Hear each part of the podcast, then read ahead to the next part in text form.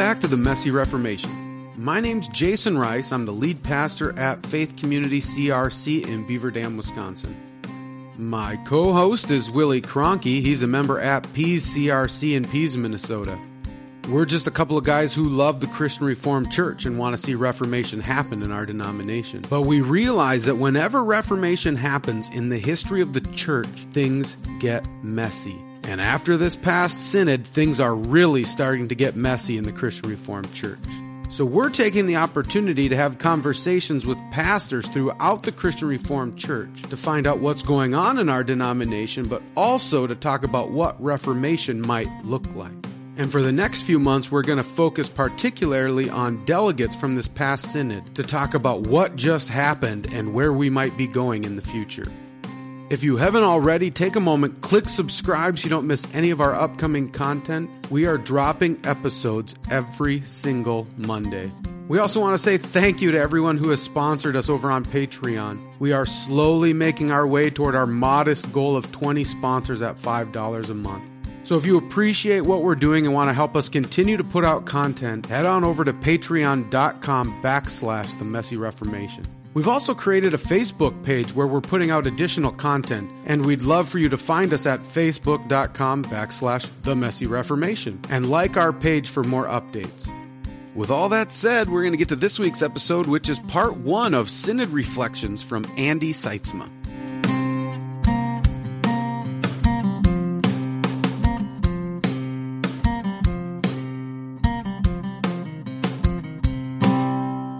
So, Andy, why don't you kick us off? Uh, just tell us a little bit about yourself and uh, your what church you're serving and your family.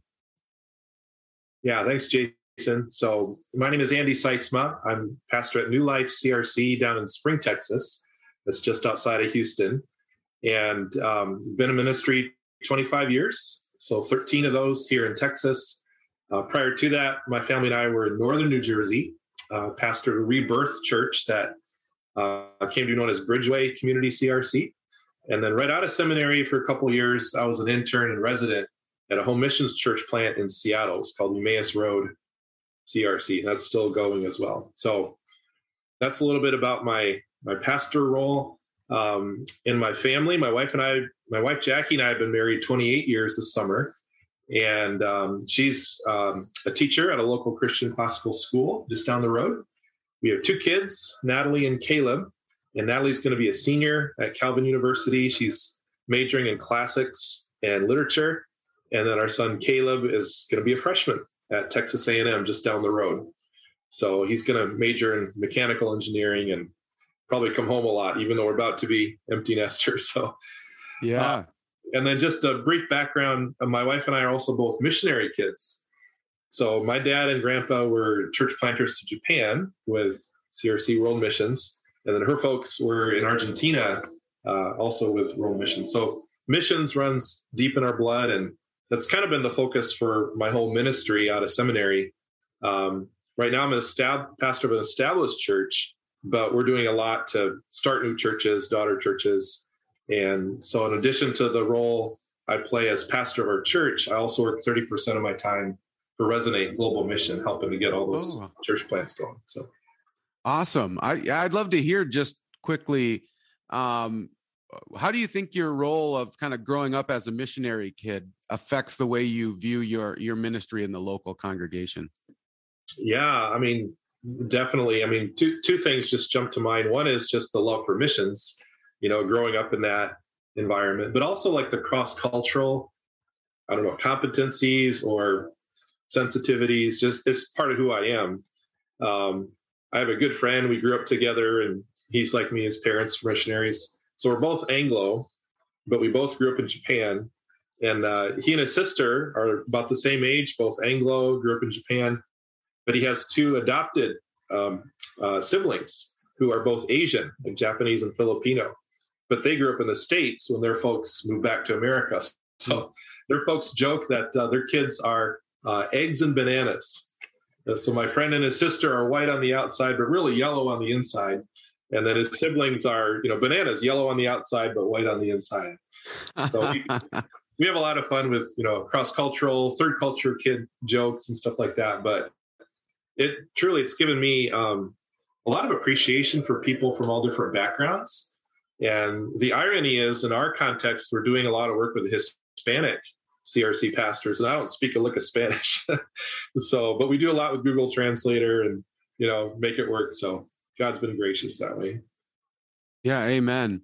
And I suppose that's probably helped too. You you know, saying you were pastoring in New Jersey for a while and then pastoring in Seattle for a while and now pastoring.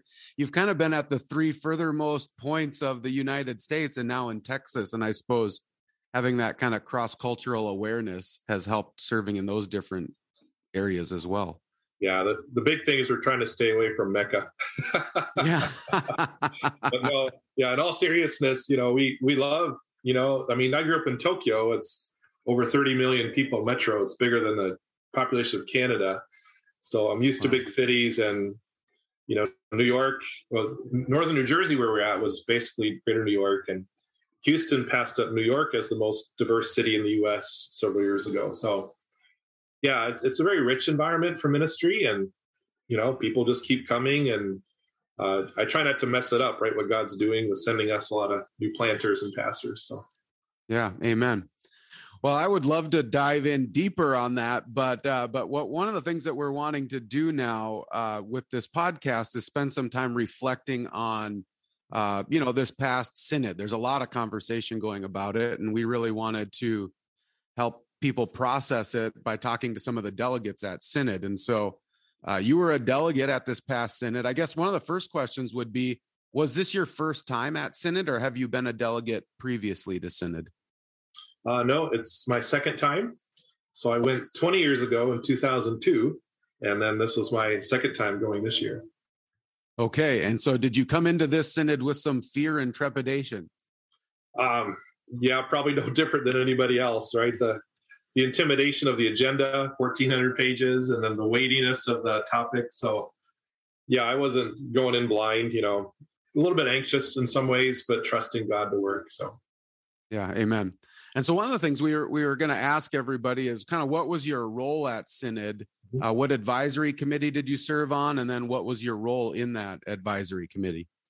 Yeah, sure. So, a couple things. I was a delegate from Classis Rocky Mountain and our church was actually just in the queue, you know, to send somebody. So uh, they sent me, and then I was also prior to synod asked with our new denominational prayer shepherd, John Hookama to be one of the prayer facilitators for all the breakout groups. So as you know, we met several times prior to synod, you know, online.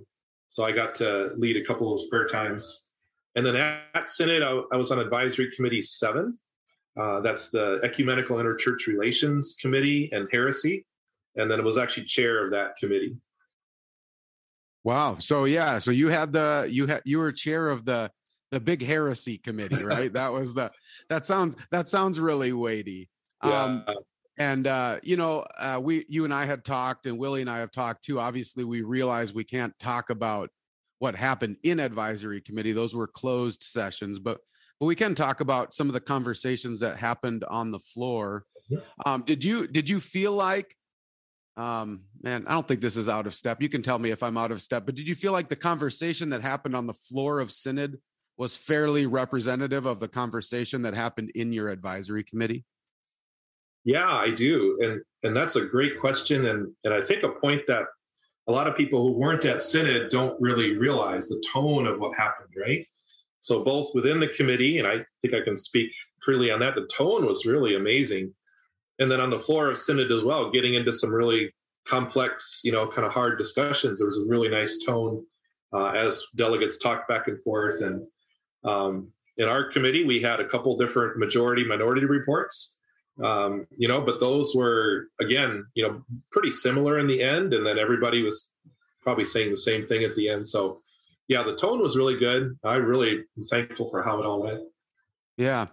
And so kind of the one of the big ones coming out of your committee was um, this overture about penal substitutionary atonement.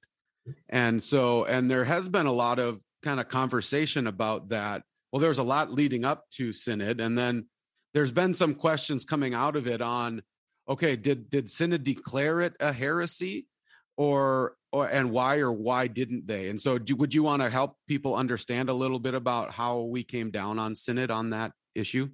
Yeah, that's that's a great question, and, and hopefully I can shed some light on what happened. So there was an overture from uh, Classis Illiana, and they were requesting that we declare the denial of penal substitutionary atonement a heresy. So that was one of the overtures that we processed. And then parallel to that, there was also a report from the Council of Delegates, a little like task force on what is heresy and then how do you know and what are the parameters and criteria, and so forth. And, and the background on that was in 2019, uh, Synod declared kinism a heresy. But in the same breath, they realized that you know they'd done this once before with apartheid in '84. They declared that a heresy. But when they declared kinism a heresy, everybody said, "Yeah, that's a no-brainer." But how do we know what is heresy? We don't have a good definition and parameters. So they they um, uh, issued a study committee, and that study committee reported back. Uh, and so we processed that report in parallel to that overture from Classis Illiana. And I was really thankful to read the report. I think it helped guide both how we processed it with the advisory committee and then what happened on the floor of Synod. Um, so in the end, we did not declare denial of penal substitutionary atonement a heresy. And, and here's why. Well, and what, but what we did do, let me step back, is say that it's a, a serious deviation of sound doctrine, you know, even with um, accountability, with discipline, and so forth.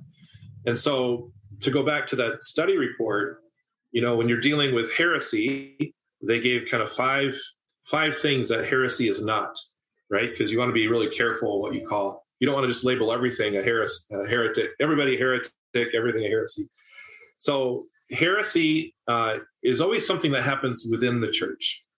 So it's not like apostasy or unbelief or paganism, right? Those are all things outside the church but within the church it's also there's different levels of false teaching so it's not on the level of like a schism where you know churches may disagree on children at the lord's supper table for example but it's not heresy you just disagree on that and also there's there's weighty matters that we would say are confessional to us as reformed believers in the crc in confessions uh, that would we would consider false teaching but we wouldn't put it on the level of um, a heresy uh, because there may be other brothers and sisters within the church globally that maybe see it differently.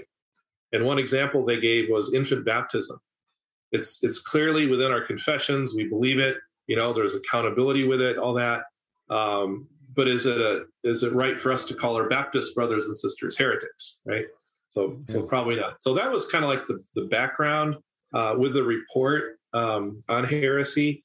And then so when we got to the overture, we looked at it and you know, I mean, we all said this is this is serious, right? Um, you know, atonement is the, the core of the gospel. So, but as we got into that, two things surfaced, and um, one was, you know, somebody had mentioned in the Eastern Orthodox Church that they would deny this. So we're like, oh, that that's we better be a little cautious here. What is that? And and um, and they, they said in the report to very, be very cautious about labeling every, everything a heresy. And we actually added a line on the other side that said, but not to shrink away, uh, mm-hmm. uh, you know, if something is. So there's a caution, but also we don't want to, you know, just be paralyzed because at times you do need to label things a heresy. So with with the the overture, we did not declare the denial of penal substitutionary atonement a heresy because of what the Eastern Orthodox Church supposedly said that you know they would deny that. Uh, also, to distinguish, you know, if we're just talking about general substitutionary atonement, I think everybody would say, of course, that's that's central to the gospel, and and uh, you know we didn't address that, but that would, in my mind, be a clear heresy, right, to deny that. Yeah. But the overture was asking for penal substitutionary atonement, which is one of many different kinds of substitutionary atonement. It's the legal uh, side to that just like there's you know temple language and relational language and others and so we're like okay well let's let's go with the parameters of what is heresy what is not um, also just to be clear there are other theories of atonement and and people can preach and teach about that but that's not and that's not wrong it's biblical uh, but the the overture was asking for the you know is the denial of penal substitutionary atonement a heresy So, given all that, given what we heard about the Eastern Orthodox Church, what they would believe, we said, okay, well, maybe we got to be cautious about just labeling it heresy. But clearly, and this is where Mary Vanden Berg, our, our staff advisor, was very helpful from Calvin Seminary. She said, clearly, Calvin taught this. Clearly, it's all through the Catechism. The the uh, overture made clear, right? It's it's biblical. It's in our confessions. Uh, so we we we felt the weight of that, and both the majority and the minority report talked about how it's confessional, talked about how there's already discipline in place, and the only disagreement between the two is that the minor- minority report just said it's it's kind of redundant because we already hold it as confessional. We already have discipline we don't need to accede to the overture because it's not heresy. But the majority report, even though they said all that, also said there is a sense of urgency and importance because there is, first of all, a lot of confusion about what is penal substitutionary atonement. It's part of our core teaching. And some people are outright denying it. And so we wanted to not just say, you know, this is this is uh, serious to deny it, but even repeat there uh, some discipline that could be there if you would deny it. So that's kind of what we said on the floor of synod a summary of of how it came to be that that synod spoke that way. And i, I hope that's a helpful summary. Yeah for sure. Yeah and i was uh i was i was pleased by where the advisory committee came out on that. Um i i think i mentioned that from the floor of synod too that i had done quite a bit of work with uh with the overture and ran it by a bunch of my friends who are really theologically minded pastors and a couple who have PhDs in systematic theology and and they said the same thing that the that the advisory committee came out with saying I'd be careful to call it heresy mm. but it definitely puts you outside the reformed camp and outside of our confessions. Our confessions are full of substi- our penal substitutionary atonement language. And so if someone's in the Christian Reformed Church teaching against that they would be worthy of discipline and they're and they're outside of that. But to declare it a heresy is is maybe taking a little step too far because I don't remember the parameters, but basically one of the ideas is if you call someone a heretic, you put them outside the camp of Christianity, right? And so that's a that's a really strong statement, and we want to be careful. But I think you're right. We don't want to shy away from it either, but we want to be careful when we deny it. So I think we came down in a really good place on that conversation where we can say this is where we stand in the CRC regarding penal substitutionary atonement. We actually do see it as a beautiful, good yep.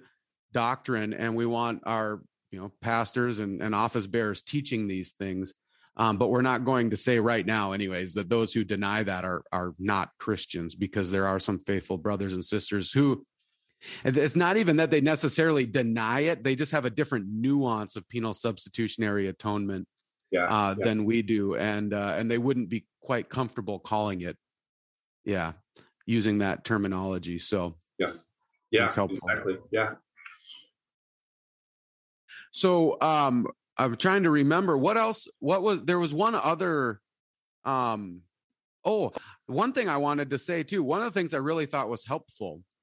Um, I again, I, I think I spoke to this too. I, I was thankful that we didn't just you know the my you had mentioned the minority report said um, we've already got all this stuff in our you know in our church order and whatever so we don't really need to ex- accede to the overture but one of the things i found really helpful is like you mentioned um, bringing this to the forefront again and just kind of standing firm here again is just really good for the church and yeah. so it's actually really spurred a lot of conversations with people as i've run into them who have said what is penal substitutionary atonement anyways i i don't know that language and so you know i start the conversation usually by saying um, jesus died for my sins yeah. and, then, and then the penal part is he bore my wrath right yeah. Yeah. and uh and they go oh people are denying that right but but what it has done is just kind of reaffirming this has helped um bring those conversations up and then reaffirm that doctrine in the churches. Like this wasn't this isn't just some disconnected reality from the local churches actually bringing it up at synod having the conversation at synod and then talking about it filters its way down into the churches and then reaffirms our that we hold to this view and that this is a, a beautiful teaching. So um, yeah, I was I, yeah, I was thankful for that. Yeah, me me too. And uh, first of all, I was really thankful for the guys at or the folks at Classis Illiana. I, I didn't get to talk to them, but you know, just a shout out to them. I was thankful that the overture came because, like you said, it did put it in the spotlight. And you know, even though we didn't accede technically to that overture, hopefully it accomplished what we're all hoping for. Is that's to not just spotlight, but to guard a very core central doctrine. Because um, as we talked in our advisory committee, as you know, several people mentioned on the floor of synod, there is a lot of confusion. You know, and it, and again, it's not bad to teach other theories. That's biblical, but you you don't want to deny this. You know, and so just to keep that in front and center, and yeah, so yeah, amen. Now, um, maybe before we move on, uh, was there another uh, overture or another matter from your advisory committee that came up on the floor of synod that that had a, quite a bit of discussion around it? Yeah, the other real big one um, was from Greater Los Angeles, uh, Overture 8. And it was um, about white supremacy and uh, anti racism. So, you know, somebody at Synod said to me, oh no, you're going to hit the third rail, right? and yeah. so, um, but again, it was it was a great discussion within the advisory committee. Um, if you look at the agenda, there was a majority and a minority report. And the minority report just just had two guys, and they were basically saying we want to approve the whole thing. There's a lot of issues here, and uh, it's an important matter. Um, so, and, and, just to back up a little bit, so we we had five things on our agenda. Um, not a lot, not like committee eight with all the HSR stuff, you know, but just five things. We took the first day on Friday to deal with the four of them, and then the last one, which was this Greater Los Angeles overture, we spent all of Saturday and we thought we'd be done by noon or early afternoon, you know, but we slowed things way down. And we went from 10 a.m. to 8 p.m. Right, took a long time that day to discuss it. And I'm really, really glad we did because we just did a lot of listening. And so what it did is it teased out um, both, you know, the spirit behind the overture. And, um, you know, what we were told is there's a, a, a church in greater Los Angeles. Um, you know, back in the day, it was started, you know, a lot of Dutch people, but with changing demographics, it changed and uh, more of an African American community. And they they said, you know, we've we've done a lot of things with racial reconciliation and diversity training. We've um, said a lot of things. It's all great, but there's still a, a gap in how we experience that on the ground in our context. So that that church and that Classis, I think they spent two years just you know praying about this, reflecting on it, putting this overture together and what the overture was basically saying is here's here's a list of like eight things that we think could help to just move the needle forward in this area. It's kind of like a laundry list of do betters kind of thing. Mm-hmm. So we got that, and um, we had uh, Dr. Reggie Smith with us, you know, from the denomination. He was very helpful, and and what we did was we we tried to listen to the gap that you know that Classis was highlighting for us that still exists, and talk about that with ourselves uh, but also about the specifics of the overture, and then you know some other things that may maybe the overture missed. And um, so I think we all agreed, and I, I said this as the chair at the floor of synod. We've come a long ways, but we have more more work to do. And you heard several other delegates talk about that. But what also became clear is that there are some issues of language and terminology that are not always clear and and can even be hot button issues and you know really divide people polarize people. So what we did is is we only um, put forward four of the eight recommendations that we thought would be helpful. Um, and then we put a big preamble in the majority report. And we said you know it's a sad day that these issues in the church have to be so deeply polarizing. And we want to make sure whatever we do with this uh, comes from scripture that it's biblical and also that it's framed with the gospel. You know, we don't want to just receive from culture what culture is saying about these things and then pair it back to culture, what culture wants to hear. And so I, you know, we had such a good discussion about that in the committee because it it both, you know, met the need of people that were saying, yeah, we got a lot more work to do, but also really addressed a deep concern about language and terminology that's unclear and maybe not even maybe not even biblical. And so that preamble really helped. And then I think just the way we presented it helped. And I was excited. Like the first recommendation and part of the second had to do with preaching. and we're basically saying we want the gospel to be front and center in how we how pastors you know preach about yeah. this. And so I, I felt like it was really well received at Synod, and then even the the the guy that did the two guys that did the minority report, he got up. The main guy stood up and he said, "You know, I'm I'm put this minority report forward, but I'm strongly in favor of the majority report, and let's pass this. Let's celebrate that we've done a lot, but we got more work to do. But let's do that in a biblical and a, you know gospel centered way." And so that again, the, the spirit of the whole thing I thought was really good. And and and one thing that the last recommendation in that was about listening that we would encourage all leaders at all levels of denomination just listen because listening produces empathy. And Reggie complimented us. He said, "You guys have you know spent all Saturday just basically doing a lot of listening in your committee." And he said, I, I hope you can be a model for the rest of the denomination in whatever settings those that that listening happens. But it's important to hear people both with some of the pain and brokenness they come to with this, but also it's important to hear the, the concerns the objections with terminology that isn't helpful and all of that requires really deep listening yeah amen yeah no i i also appreciated that because i think uh, we have a hard time especially this this issue uh, issue of uh, you know white supremacy racism you know all of that that's going on it's such a hot button issue in our culture right now that we have a hard time listening from either side when some people are saying slow down, slow down. There's some issues here. We want you to listen to them.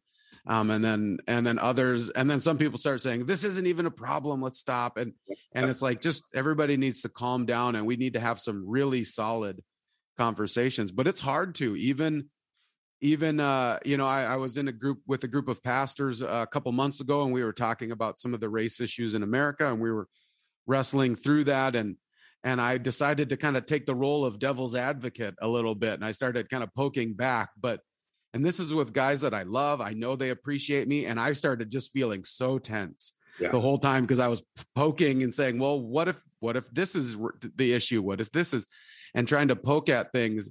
And, uh, and I felt this massive tension in me not to talk because I felt like I was going to anger people. And really, I just wanted us to think I not, not even that I disagreed with what they were saying, but just wanting to kind of push the conversation and help us think differently.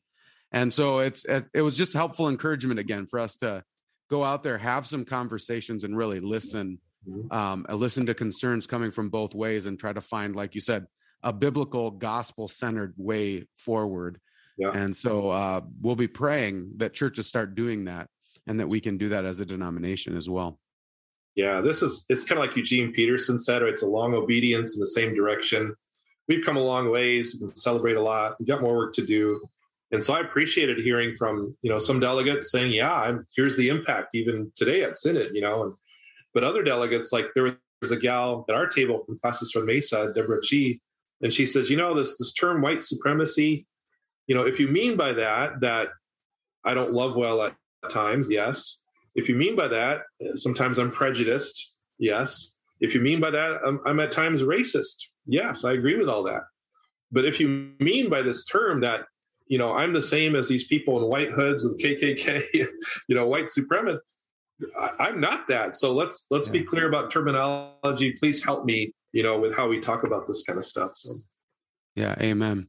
Well, I want to move on. One of the questions I wanted to ask of um, all of the delegates coming out of Synod is um, what encouraged you at Synod while while you were there, or even leading up to Synod? What what has been encouraging to you? Yeah, so let me let me say two things about that.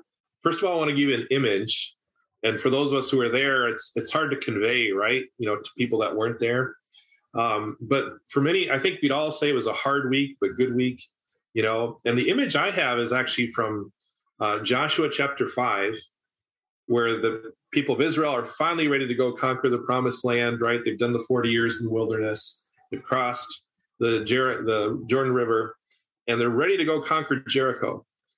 And Joshua 5 13 to 15, Joshua comes face to face with this angel from the Lord. And he says, Which side are you on?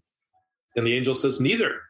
And Joshua said, Well, what message you know do you have for me? And this angel says, I'm here as a commander from the army of the Lord.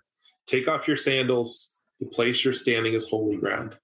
Mm-hmm. I, you know, sometimes we can you know pit one people against each other and there's winners and losers and you know we're so polarized in our culture and that filters into the church. But at synod i did i did feel like it was both a holy week god showed up and i you know even though there was a clear statement by the church on these issues and you could you could cast it as winners and losers i thought it was more like god spoke and i was thankful specifically both for what happened and how it happened.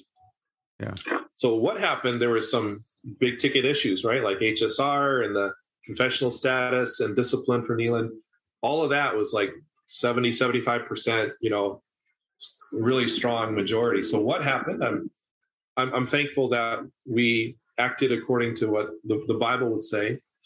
But how it happened also was was amazing. And i think you really had to be at synod to to feel the spirit's presence uh, so many people felt you know said I, we felt being lifted up with prayers. Um, there was a spirit of gentleness. For example even with the discipline for Neland, right? A lot of delegates said this is restorative not retributive. There was a kindness even as you know delegates on both sides talked to one another. A lot of listening that happened and being respectful even if they saw things differently. And then a genuine humility, where even though we're talking about big issues like sin, right, with HSR, a lot of delegates publicly confessed their own sin. You know, some sexual sins, pornography, for example.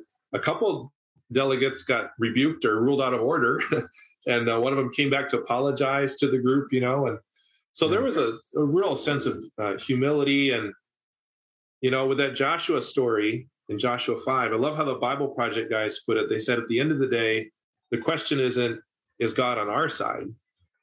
But it's, are we on God's side? So when we talk, you know, that that phrase in the Lord's Prayer, Lord, your will be done, that's what I felt like Synod was all about. Lord, how can we align our wills to yours? And that cuts, you know, both ways. It's not just about winners and losers, but I think God was speaking to all of us. And, you know, for me, I came way more humble, realized I, I got more work to do with being compassionate and you know make every effort to keep the unity of the spirit even though we're very divided and all that. So i mean god showed up in a lot of ways and i think that's what was the most encouraging thing for me to say. Yeah amen 100% and that that is one of the things i've i have struggled to to convey to other people just the the spirit in the room right? Uh, like you can you can watch the live streams and you can see what's going on. You can hear the conversations. You can get a sense of the of the i don't know the the compassionate way i think we disagreed with one another. You get somewhat of a sense but you don't get the same sense because you're not in the room. You're not seeing everyone's faces and demeanor and all of that. And so so even when people spoke fairly firmly mm-hmm. and uh, and forcefully from the floor i didn't feel like it was always necessarily even out of order or angry but it was just there there was passion and conviction and and you could see it being received as such from from everybody. I was um, i think i've probably said this already on the podcast but i was so encouraged by the way that that conversation went that it didn't turn into shouting matches and name calling or or any of that. Um, but but we were really able to have a, a conversation and a debate, I guess, or technically a deliberation that mm-hmm. uh, that I feel like was truly guided by the Holy Spirit. Where um, now I know some people left, right? Some people did leave synod saying this was not of God and this was not of the Holy Spirit, right? And I and I've heard some of those criticisms, but I would have to say still the vast majority mm-hmm. left saying um, the decisions we made seemed really good to us as a body and it seemed like the holy spirit was very much part of that that conversation and we all we all really felt it yeah and just just to add quickly to that like we always say that god leads us through his word and his spirit right so i appreciated like on the one hand a lot of people referenced scripture right and the deliberations so god's word was central to the reports the discussion everything but again the spirit was leading and and just two quick comments. One was public. The other was more one on one with me. I think I can share this, but um, the public one, you know, somebody stood stood up in the context of the discipline with Neland Avenue, and he said, you know, I'm for this. It's the right thing to do. He was, you know, for that, but he also asked the question, what can we learn from Neland? which I thought was a really courageous thing to say. And I've been thinking about that too. Like, I totally disagree with what they did, but I love the spirit of that question because all of us are called to love and have compassion for people and whatever walk of life they are. And Neland's really tried to do that, even if it's not in a way that, you know, we would say is biblical or whatever. So, you know, you got that sign, and that was coming from a more orthodox, you know, conservative delegate. On the flip side, there was uh, a delegate on the other side, and you know, he said, "Andy, I know you and I maybe see this differently, and uh, but as I've been listening, he said, I've been listening, you know, carefully to all the our non-Anglo brothers and sisters, and he said, pretty much all but one have stood up and said, I'm for HSR, and you know, we got to push back on this as a sin, and you know, all that kind of stuff. They're orthodox, biblical in their understanding." And we also heard from Colin Watson, our executive director, about these 39 Venezuelan churches that have already joined the CRC and where God is working through his spirit in a lot of the non Anglo church plants and ministries. And he said, if, if that's the future of where God is leading us, and that's where you know most of our non Anglo brothers and sisters are, not to mention the global church, he said, I, I don't want to get in the way of that. Even though personally it's hard for me, personally it's going to be hard in our context as we wrestle with all this. He said, I want to submit to what God's doing with this church. And I was just blown away by that comment, you know? And again, it's the Holy Spirit and so many examples like that of just God moving, you know, and unless you were there, it's hard to really experience that. That's all we have for this week. Stay tuned next week for part two of Synod Reflections from Andy Sytsma. But until then, don't forget this is Christ Church, and he bought it with his blood. And we've been warned that wolves will come in trying to destroy the flock. So keep a close watch on your life and on your doctrine. Preach the word in season and out of season. And keep fighting the good fight in this messy Reformation.